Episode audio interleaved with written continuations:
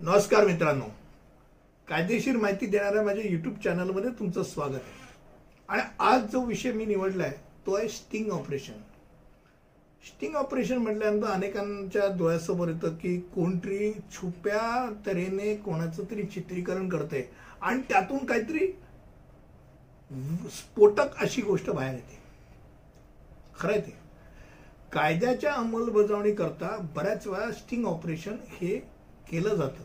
आणि sting operation करत असताना जो गुन्हा करण्याचा प्रयत्न करणारा व्यक्ती आहे त्याला पकडण्याकरता त्याचं डिझाईन केलं असतं.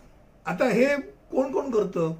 तर बऱ्याच वेळेला हे पोलीस खातं सी बी आय असेल आयकर अधिकारी असतील ईडी सारखे अंमलबजावणी करणारे असतील ज्यांना छापा टाकणं म्हणतात.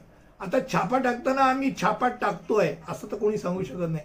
मग त्याच्याकरता एक वातावरण क्रिएट केलं जातं तयार केलं जातं. आणि मग त्या माध्यमातून जेव्हा अधिकारी तिकडे येतात तेव्हा बऱ्याच अंशी समोरच्या व्यक्तीला कळू नये म्हणून गुप्तहेर म्हणा किंवा त्याच्या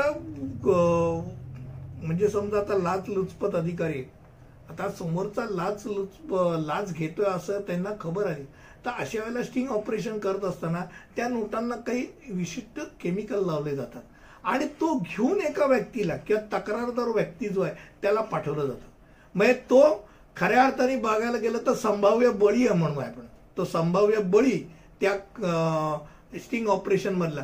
तो तिथे जातो आणि तो ती ऑफर करतो. आणि समोरचा व्यक्ती ज्यावेळेला तो घेतो त्या नोटा स्वीकारतो त्यावेळेला ती धाड पूर्ण होते त्याच्यावरती ते लगेच पोलीस अधिकारी येतात किंवा सीबीआय वाले येतात आणि त्या नोटा कसल्या विचारतात?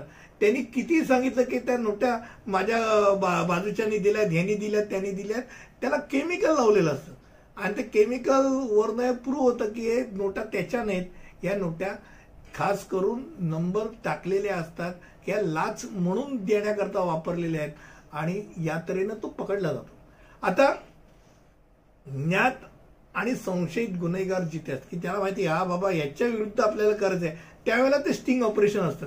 पण याच्या विपरीत ज्या वेळेला आपल्याला नक्की गुन्हेगार कोण आहे माहिती नसतं त्याला आकर्षित जर करायचं असेल तर त्याला हनी ट्रॅप लावतात. तो एक वेगळा प्रकार आहे तो कुठच्या तरी वेगळ्या व्हिडिओच्या दरम्यान मी बोलीनच. मात्र भ्रष्ट राजकारणी मीडिया किंवा कोणत्याही सरक- सरकारला पकडण्याकरता एक गुप्त स्टिंग ऑपरेशन हे केलं जात असतं. हे नक्की बऱ्याच वेळेला प्रेस म्हणजे मीडिया या स्टिंग ऑपरेशनमध्ये महत्वाची भूमिका बजावतात. ते स्वतःहून.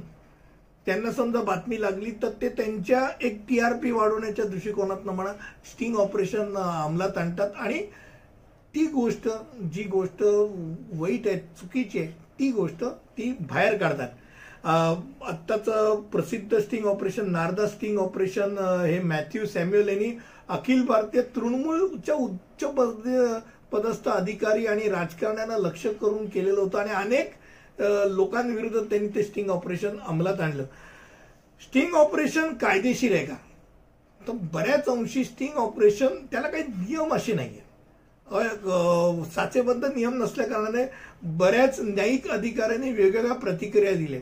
काही ठिकाणी न्यायिक आदेश मोठ्या प्रमाणात स्टिंग ऑपरेशन वैध मानतात पण काही वेळेला काही न्यायिक अधिकारी गोपनीयतेत म्हणजे त्या व्यक्तीच्या गोपनीयतेचं अधिकाराचं उल्लंघन मानतात आणि संभाव्य त्या व्यक्तीला उत्तेजना देण्या देण्याचा प्रवृत्ती वाढवी लागते असं मानतात.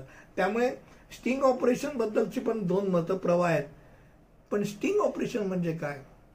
छुप्या तऱ्हेने एका व्यक्तीचं व्हिडिओ शूटिंग करणं आणि त्याला ती गोष्ट करताना पकडणं याला स्टिंग ऑपरेशन आपण म्हणू शकतो. स्टिंग ऑपरेशन करताना असं केलं जाणार आहे हे नक्की असतं आणि मग केलं जातं. त्यामुळे आज या व्हिडिओच्या निमित्ताने आपण स्टिंग ऑपरेशन म्हणजे काय ह्याची माहिती घेतली. नवीन पुढे अशाच कुठच्या तरी विषयावरती तुमच्यापर्यंत येईन. तिथपर्यंत अलविदा. धन्यवाद.